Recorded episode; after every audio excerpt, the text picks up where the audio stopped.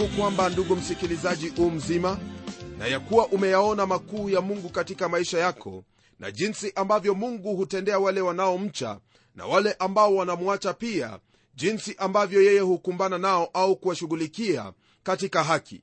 Hayo ndiyo ambayo tumekuwa tukiyaona kwenye kitabu hiki cha amosi hasa jambo la muhimu likiwa kwamba hakuna lolote ambalo mungu hulifanya pasipo kujulisha mitume au nabii. Pamoja na hili mungu hutuma ishara za kuonyesha kwamba mtu au taifa wamepotoka na hivyo kuwapatia nafasi au muda wa kuyatubu hayo ambayo walikuwa wakiyatenda.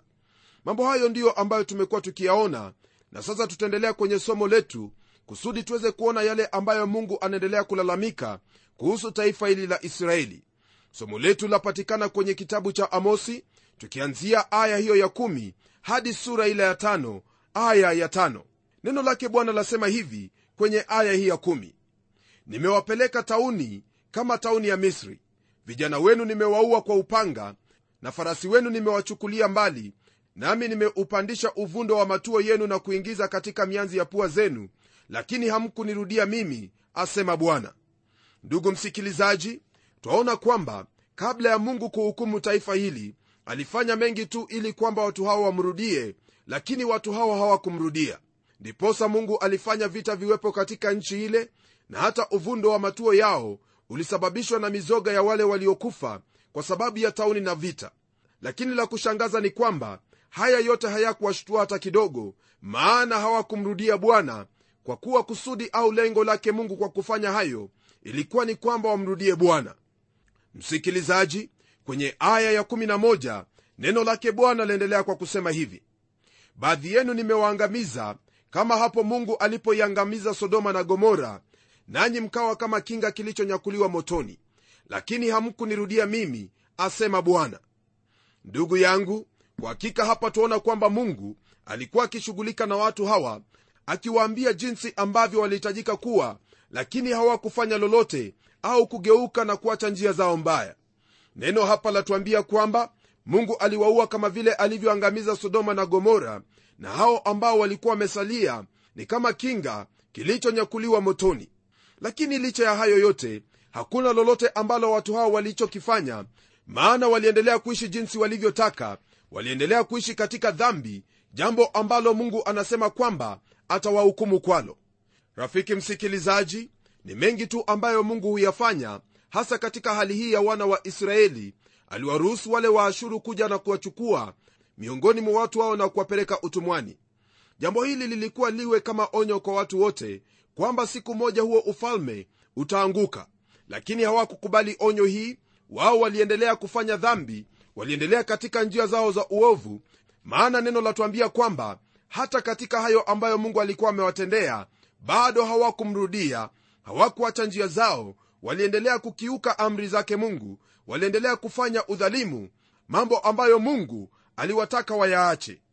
Tunapogeukia aya ya12 neno lake bwana laendelea kwa kutwambia hivi basi nitakutenda hivi e israeli na kwa sababu nitakutenda hivi ujiweke tayari kuonana na mungu wako e israeli. Kwa mujibu wa hili ambalo twalisoma kwenye aya hii mungu hawaambii kile atakachowatenda bali anawaambia kwamba atawatenda hivi. Na kwa sababu atawatenda hivyo anawaambia kwamba wajiweke tayari kuonana na mungu wao ila kutokana na historia au kutokana na matukio ya baadaye twaona kwamba alikuwa ananuia kuwatumia wale wa ashuru ili waje kuwateka mateka na kuwapeleka utumwani. Watu wa israeli kwa kuwa walikataa kumwamini mungu na kutilia maanani onyo ambazo alikuwa amewapa mungu hakuwa na lingine bali kuwatuma hawa waashuri ili iwe ni hukumu juu yao. Mungu anaongea zaidi kwa kusema kwamba wajiweke tayari kuonana naye waashuru ambao mungu atawatumia kuwachukua walikuwa ni watu wadhalimu watu ambao waliwaua wengi wao. Hiyo yamaanisha kwamba ilikuwa wakutane na mungu katika mauti. Ujumbe huu ni ujumbe ambao wakufaa wewe siku hii ya leo kwa kuwa hakuna mtu hata mmoja ambaye ataepuka mauti. Rafiki yangu jitayarishe kukutana na mungu wako maana ni lazima utakutana naye wakati mmoja. Na kwa sababu hivyo ndivyo itakavyokuwa ndugu msikilizaji ni lazima basi ujiandae ni jinsi gani ambavyo wataka kukutana naye mungu. Haijalishi hata kidogo kama wamwamini au haumwamini. Yeye ndiye mungu muumba na kila kiumbe kitasimama mbele zake hasa wewe mwanadamu na kutoa hesabu yako. Kuna jinsi mbili ambazo waweza kusimama mbele zake mungu na jinsi ya kwanza ndugu msikilizaji ni kusimama huku ukiwa umehukumiwa. Jinsi hiyo ambayo ni ya kuhukumiwa ni iwapo utakataa kuyaamini maneno yake mungu iwapo utakataa kupokea neema yake na kupuuza njia ya uokovu ambayo mungu ameagiza kwa ajili yako. Hili msikilizaji ndilo ambalo twalisoma kwenye kile kitabu cha webrania sura ya pili aya hiyo ya kwanza na kuendelea ambayo yasema hivi. Kwa hiyo imetupasa kuangalia zaidi hayo yaliyosikiwa tusije tukayakosa. Kwa maana ikiwa lile neno lililonenwa na malaika lilikuwa imara na kila kosa na uasi ulipata ujira wa haki. Sisi je tutapataje kupona? Tusipojali uokovu mkuu wa namna hii ambao kwanza ulinenwa na bwana kisha ukathibitika kwetu na wale waliosikia. Mungu naye akishuhudu pamoja nao kwa ishara na ajabu na nguvu za namna nyingi na kwa magawanyo ya roho mtakatifu kama alivyopenda mwenyewe. Hili ambalo twalisoma msikilizaji ni jambo ambalo la kuonyesha waziwazi kwamba iwapo utakosa kuamini hili basi lile ambalo lipo ni kuwa utayakosa yale yote ambayo mungu amewaandalia waliomwamini nawe utaingia katika hukumu. Ndugu yangu hauwezi kusimama kwa nguvu zako au kutokana na maisha yako au yale ambayo wayatenda. Hakuna chochote ambacho waweza kumpa mungu kusudi usimame mbele zake bila hatia. Hili ni kwa kuwa hatuna lolote lile maana tumefilisika tumekufa katika dhambi nasi tumehukumiwa maana neno la mungu lasema kuwa wote wametenda dhambi na kupungukiwa na utukufu wake mungu. Njia ambayo ipo tu ambayo wewe pamoja nami tuweza kusimama mbele zake mungu bila hatia yoyote ile ni kwa kumwamini bwana yesu kristo maana yeye alifanyika dhambi ili wewe pamoja nami tufanyike haki mbele zake mungu. Isitoshe neno hili lashuhudiwa katika kitabu cha warumi sura ya 4 tukianzia aya hiyo ya 20 ambayo yanena kuhusu habari za imani na kufanyika haki. Neno lake bwana lasema hivi kwenye sehemu hii. Lakini akiiona ahadi ya mungu hakusita kwa kutokuamini bali alitiwa nguvu kwa imani akimtukuza mungu huku akijua hakika ya kuwa mungu aweza kufanya yale aliyoahidi. Kwa hiyo ilihesabiwa kwake kuwa ni haki. Walakini haikuandikwa kwa ajili yake tu kwamba ilihesabiwa kwake bali na kwa ajili yetu sisi tutakaohesabiwa vivyo hivyo sisi tunaomwamini yeye aliyemfufua yesu bwana wetu katika wafu ambaye alitolewa kwa ajili ya makosa yetu na kufunuliwa ili mpate kuhesabiwa haki. Ndugu msikilizaji tayari neno lake bwana la kuambia jinsi ya pili ambayo waweza kusimama mbele zake mungu nayo na jinsi hiyo ni kwa kusimama bila hatia yoyote ile. Katika kitabu hicho cha warumi pia neno la bwana laendelea kwa kutwambia hivi kwenye sura ya nane, aya hiyo ya kwanza hadi aya ya sita.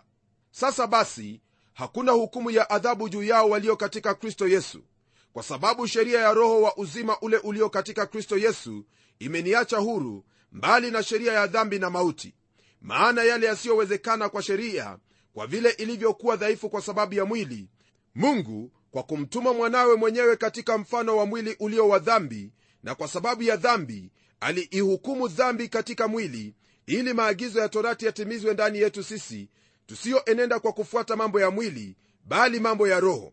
Kwa maana wale waufuatao mwili huyafikiri mambo ya mwili bali wale waifuatao roho huyafikiri mambo ya roho. Kwa kuwa nia ya mwili ni mauti bali nia ya roho ni uzima na amani. Mpendwa msikilizaji tazama jinsi ambavyo waweza kusimama mbele zake mungu bila hatia yoyote nayo si kwa matendo yako au kwa matendo ya sheria au torati bali ni kwa imani katika huyo ambaye alikufa kwa ajili yetu kusudi tufanywe haki.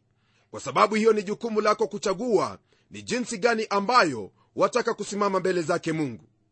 Kwa kumalizia sura ya nne katika kitabu hiki cha amosi neno lake bwana latuambia hivi kwenye aya ya 13 kwa maana angalia yeye aifanyizaye milima na kuumba upepo na kumwambia mwanadamu mazao yake afanyaye asubuhi kuwa giza na kupakanyaga mahali pa dunia palipoinuka bwana mungu wa majeshi ndilo jina lake. Kwa kutamka maneno kama hayo ambayo mungu alitumia kinywa chake nabii amosi mungu hasa anawaonyesha watu hawa kwamba yeye ndiye mwenye uwezo na daima yu kila mahali.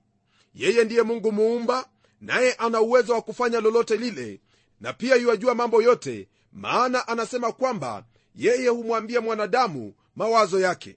Katika hili basi anawafahamisha kuwa hakuna lolote lile ambalo wanaweza kufanya kama vile kumtoroka mungu. Labda umekuwa ukijifanya kuwa wewe ni mtu mzuri eti kwa sababu majirani na rafiki zako hawajui yale unayoyafanya katika siri. Lakini kama vile ambavyo neno lake bwana latwambia hayo yote unayoyafanya ni wazi kabisa mbele zake mungu. Nam hilo ndilo ambalo twalisoma kwenye ile zaburi ya 90 aya ya 8 ambayo yatuambia hivi. Umeyaweka maovu yetu mbele zako siri zetu katika mwanga wa uso wako. Je ndugu msikilizaji ulikuwa ukifikiri kwamba yale yote unayoyatenda mungu hayafahamu? Mungu anayafahamu na hakuna lolote ambalo waweza kutenda lisilokuwa wazi mbele zake. Ndiposa hukumu ya mungu ni ya haki na lolote ambalo analolitenda ni haki kabisa je hayo unayoyatenda ni mambo ambayo yanampendeza mungu au kumtukuza? Au ni mambo ambayo yatamfanya mungu kukuhukumu? Tenda yale ambayo yanakupasa kuyatenda hasa yanayotokana na neno lake yale ambayo yamo katika mapenzi yake. Nawe utaishi kwa amani maana hakuna yeyote anayetenda neno lake mungu akakosa amani ya moyoni maana mungu atahakikisha ya kwamba anayo hiyo amani. Neno lake mungu kwa kinywa cha nabii isaya anawaambia watu wa ulimwengu kwamba hakuna amani kwa yule atendaye maovu. Pamoja na hiyo mtu yule mwovu ni kama bahari iliyochafuka. Msikilizaji iwapo umeishi karibu na bahari au wewe ni mvuvi unafahamu kile ambacho hasa nanena kuhusu. Tunapoacha sura ya nne na kugeukia sura ya tano neno lake mungu latuingiza kwenye kipengele kingine ambacho chanena kuhusu israeli na jinsi ambavyo watahukumiwa au kuadhibiwa kwa sababu ya makosa watakayoyafanya. Rafiki msikilizaji neno lake bwana lasema hivi kwenye aya ya kwanza. Lisikieni neno hili nilitamkalo liwe maombolezo juu yenu enyi nyumba ya israeli. Kwa mungu kunena maneno haya hasa ni kama vile anaimba wimbo ambao ni wa maombolezo. Neno lake mungu kwenye aya ya pili yaendelea kwa kutwambia haya kuhusu israeli bikira wa israeli ameanguka hata inuka tena. Ameangushwa katika nchi yake hakuna mtu wa kumwinua.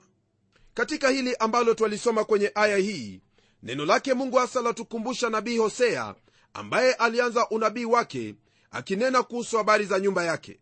Yeye alikuwa amemuoa kahaba na mungu alimtuma ili anene na watu wake waliokuwa wakiishi katika enzi ya kaskazini au ule ufalme ulioitwa ufalme wa israeli awaambie kwamba wao ni kahaba lakini mungu bado awapenda. Amosi hapa anasema kwamba huyu israeli alikuwa bikira wakati ambapo mungu alimposa. Hiyo ni mfano wa jinsi ambavyo muumini alivyo siku hizi zetu za leo. Paulo aliwaambia wakorintho akisema hivi kwenye hicho kitabu cha wakorintho wa pili sura ya 11 aya hiyo ya pili. Maana nawaonea wivu wa mungu kwa kuwa niliwaposea mume mmoja ili nimletee kristo bikira safi. Tunapomwendea mungu kwa toba ndugu msikilizaji sisi hupata msamaha kutoka kwake na pia hupata mwanzo mpya ambao unafanya ushirika wetu au uhusiano wetu naye uwe ni mzuri. Ila nina swali kwako kuhusu uhusiano wako na mungu. Je umefanya kama vile israeli walifanya kwa kuwa kahaba? Umemwacha yule anayekupenda? Je umeyafuata hayo ambayo ni ya kidunia na ya kimwili? Wakristo wengi siku hii ya leo wanaishi katika hali hiyo. Wimbo huu ambao mungu anamwimbia israeli ni wimbo wa huzuni ulio wa mazishi. Na hivyo ndivyo ambavyo wakristo wengi wanavyoimbiwa leo hii kutokana na hayo ambayo wanayatenda. Msikilizaji neno la mungu lasema kwamba bikira wa israeli ameanguka yeye hatainuka tena. Ameachiliwa katika nchi yake hakuna yeyote wa kumwinua. Haya pia ni mambo ambayo yanafunzwa kwetu maana maana israeli walipoacha kuambatana na maadili yake bwana walipoyaacha yale ambayo mungu alikuwa amewaagiza na kujiunga na mataifa mengine mwanzo ulikuwa ni mzuri lakini mwisho ulikuwa ni mbaya. Nam ndiposa neno la mungu lasema hapa hakuna mtu wa kumwinua wale wote aliowategemea miungu aliyoikimbilia hawakuwepo ili kumsaidia. Na hilo ndilo ambalo neno la mungu latwambia kwamba majonzi na shida huongezeka kwa wale ambao wanamwacha mungu wa kweli na kukimbilia miungu mingine. Usikimbilie miungu mingine usiamini lingine lolote bali mwamini mungu ambaye alimtuma mwanawe pekee ili upokee huo uzima wa milele. Huyo unapomwamini hakuna lolote lile ambalo litatendeka maishani mwako ambalo hatakusaidia hata ikiwa ni kitu kigumu kiasi gani. Amewasaidia wote ambao wamemkimbilia na pia anasema kwamba yeyote anayemkimbilia hata mtupa nje. Unapomkimbilia bwana msikilizaji hata kutupa nje wala hata kupungukia maana hiyo ndiyo ahadi yake kwa kila mmoja ambaye amemwamini kama bwana na mwokozi. Tunapogeukia aya ya tatu neno lake bwana latuambia haya. Kwa kuwa bwana mungu asema hivi mji uliotoka nje wenye watu elfu utasaziwa watu mia na mji uliotoka watu mia utasaziwa watu kumi kwa nyumba ya israeli. Hili ndugu msikilizaji ndilo ambalo hasa nabii amosi alikuwa akisema kwamba wajiandaye kukutana naye mungu. Tazama jinsi ambavyo watu watakuwa wachache maana neno lasema kuwa mji uliokuwa na watu elfu utasaziwa watu mia na ule mji uliokuwa na watu mia utasaziwa watu kumi peke yake katika nyumba ya israeli. Hawa ambao neno lake bwana lanena kuhusu ni wale ambao watabakia katika nchi baada ya hukumu ya mungu kutembelea nchi hiyo au baada ya wale wa ashuri kutumiwa na mungu kuwahukumu sikia jinsi ambavyo amosi anavyonena anapoita taifa hili kwa mara ya mwisho kwenye aya ya nne. amosi ananena hivi maana bwana awaambia hivi nyumba ya israeli nitafuteni mimi nanyi mtaishi ndugu msikilizaji tazama mwaliko huu ambao mungu amewapa kwamba iwapo nyumba ya israeli watamtafuta basi wao wataishi. Mwaliko huu bado ni halali na unafanya kazi hata sasa. Neno la mungu limenenwa mungu anawaita watu wamrudie. Iwapo watafanya hivyo basi wataishi. Jambo hilo si kwa israeli tu bali ni kwako wewe ambaye wanisikia. Iwapo umetanga mbali na mungu mungu anakunenea akikwambia hivi nitafute nawe utaishi. Usipomtafuta mungu msikilizaji usipomtafuta huyo ambaye amekuumba hauna lingine bali utaangamia. Ni kama vile ambavyo neno la mungu latwambia kwamba katika yeye twaishi na katika yeye twenenda na katika yeye twapata uhai wetu. Unapong'oa mti kutoka kwenye mizizi yake ijapokuwa mti huo utaonekana bado una majani mabichi lakini ukweli wa mambo ni kwamba mti huo tayari umekufa. Unapotoa samaki kwenye maji hata kama atarukaruka kidogo ukweli wa mambo ni kwamba samaki huyo tayari amekufa nawe ndugu msikilizaji unapokosa kumtafuta mungu ijapokuwa unaishi tayari umekufa maana hauna uzima. Ni kama vile adamu alivyoambiwa kwamba siku ile atakapokula toka kwenye mti wa kati ya bustani siku hiyo atakufa. Adamu hakufa siku hiyo lakini aliishi zaidi ya miaka 900 lakini mwisho wake alikufa na isitoshe moyo wake au lile ambalo alilifanya lilileta mauti mauti ya kiroho pamoja na mauti ya kimwili. Msikilizaji waweza kuniambia kuwa umekuwa katika hospitali juzi na daktari wako amekwambia kuwa hali yako ya afya ni nzuri kweli kweli. Lakini afya siyo uzima rafiki yangu. Watu wanaweza kuwa na afya na mara moja wanakatika na kuondoka. Uzima unapatikana katika kristo. Uzima unapatikana katika mungu ambaye ni mwanzo wa uzima wote. Kisha kwenye aya ya tano neno lake bwana aliendelea kwa kutwambia hivi. Bali msitafute betheli wala msiingie gilgali wala msipite kwenda biashiba kwani gilgali hakika yeye atakwenda utumwani na betheli itakuwa ubatili. Onyo hii ambayo mungu anawanenea watu hawa anawanenea kuhusu sehemu ambazo mwanzo kabisa watu hao walipotoka kule misri zilikuwa sehemu takatifu. Gilgali ni mahali ambapo israeli walijenga hema mara walipovuka mto yordani na kuingia katika nchi ya ahadi chini ya uongozi wa yoshua. Kwa kweli mahali hapo palikuwa ni mahali patakatifu kwa watu hawa.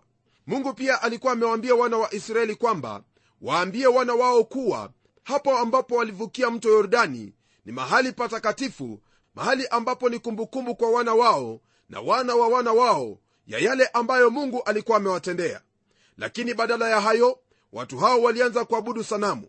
Na mahali hapo ambapo palikuwa patakatifu pakageuka na kuwa mahali pa sanamu. Nao mji wa biashiba ni mji uliokuwa katika ule ufalme wa kusini au ufalme wa yuda katika sehemu ya negevu. Mahali hapo ni mahali ambapo panajulikana sana. Hapo ndipo abrahamu na abimeleki walifanya agano na pia ndipo ambapo abrahamu aliliitia jina la bwana mungu wake. Nitakuuliza upate maelezo zaidi kwenye kitabu cha mwanzo sura ya 21 kwake mungu kuwaambia watu hawa kwamba wasitafute betheli wala wasiingie gilgali wala wasipite kwenda biashiba pamoja na kuwa gilgali itakwenda utumwani na betheli kuwa ubatili hasa ilikuwa na maana kwamba hukumu ya mungu ilikuwa yaja juu ya taifa hilo. Msikilizaji taifa hilo kwa kuwa lilikuwa limemwacha mungu na kugeukia sanamu mungu aliwataka wasifuate njia hiyo kwa maana betheli ndiyo ilikuwa kama makao makuu ya hao ambao walikuwa wanaabudu sanamu. Bali mungu aliwataka wamtafute wayaache hayo ambayo ni machukizo mbele zake na watafute uso wake ili wapate kuishi. Kwa kuwa mungu alikuwa ameazimia kuhukumu taifa hilo lote pamoja na kukomesha ubatili wa kuabudu sanamu. Kwa msingi huo ni vyema ufahamu kwamba lolote ambalo mungu yalinena ni lazima atalitenda. Ni jukumu lako kuliamini neno hili maana kuna matokeo mawili tu ambayo hufanyika mtu anapolisikia neno hili unapolisikia neno lake bwana na ukose kulifuata basi hukumu ya mungu yakaa juu yako. Lakini unapolisikia neno hili na kulifuata jinsi ambavyo la kuambia basi wewe ni mbarikiwa na hukumu ya mungu haipo juu yako bali ni baraka na uzima wa milele ndiyo ambao utaupokea. Je ndugu msikilizaji ni lipi hilo ambalo walitaka maishani mwako? Wataka hukumu ya mungu iwe juu yako au wataka uzima wa mungu? Mungu amekuambia mambo yake tayari. Mungu ametenda yote ambayo yanamuhusu nawe watakikana kutenda yale ambayo yanakuhusu na kila mojawapo ina matokeo.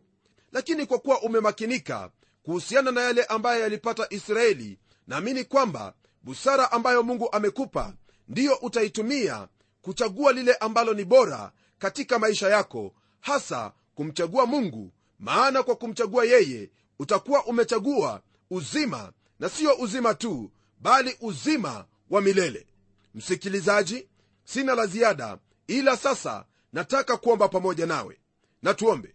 Mungu tena baba wa bwana wetu yesu kristo tazama nimelinena neno lako kama vile ambavyo umeniagiza.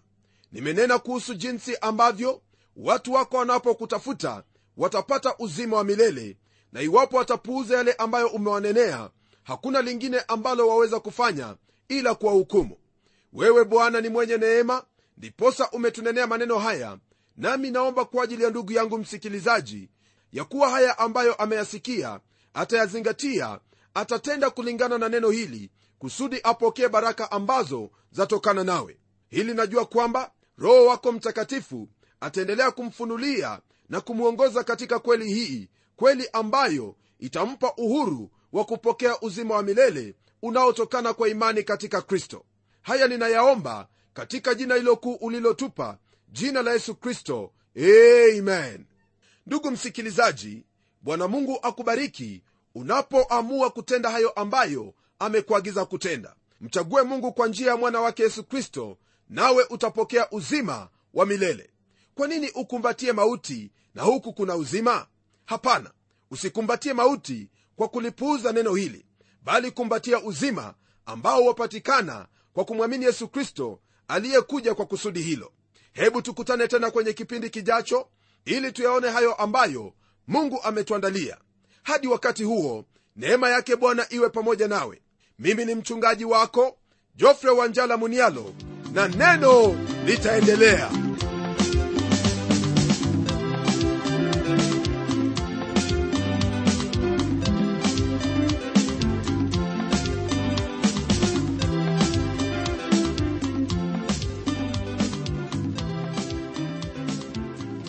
Ni matumaini yangu ya kwamba umebarikiwa na hilo neno la Bwana na uko tayari kutuuliza maswali yako. Hebu tuandikie ukitumia anwani ifuatayo: kwa mtayarishi kipindi cha Neno, Trans World Radio, sanduku la posta ni 21514 Nairobi, Kenya. Pia waweza kutumia anwani yangu ya email ambayo ni pomodo at twr co ke na kumbuka, waweza kununua kanda ya kipindi hiki ambacho umekisikiza leo. Tumia anwani hiyo hiyo ambayo nimekupa ili tukupatie maelezo zaidi. Na hadi wakati mwingine, ndimi mtayarishi wa kipindi hiki Pamela Omodo nikikwaga nikikutakia amani ya Bwana. Neno litaendelea.